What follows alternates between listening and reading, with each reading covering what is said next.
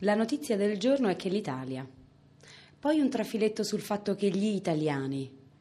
E per ultimo la smentita ci rende più tranquilli. Non torna, non può tornare il Mussolini. La Petacci le mettono le mollette sulla gonna per non mostrare le gambe ai partigiani. Sara Ventroni.